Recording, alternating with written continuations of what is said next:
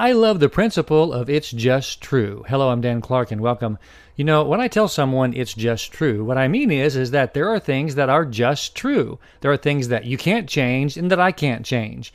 Those things are absolute truths. That simply means that this is what we all have decided as a culture that this is how things are. Now, Obviously, there is a little confusion in our current culture about what is absolutely true. But I want to remind you that there's things that we cannot deny that are absolutely true, like this is a book, or that is a tree, or this is a house. Those kind of it's just true things are how we live a healthy adult brain life. Let me give you an example.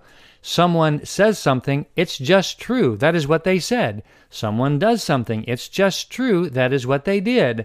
Our ability to be okay with what is just true is how we have a healthy brain. That doesn't mean that we shouldn't dislike it. That doesn't mean that we shouldn't like it. It simply means that our willingness to accept it at its face value, and then we work toward the things that we can change.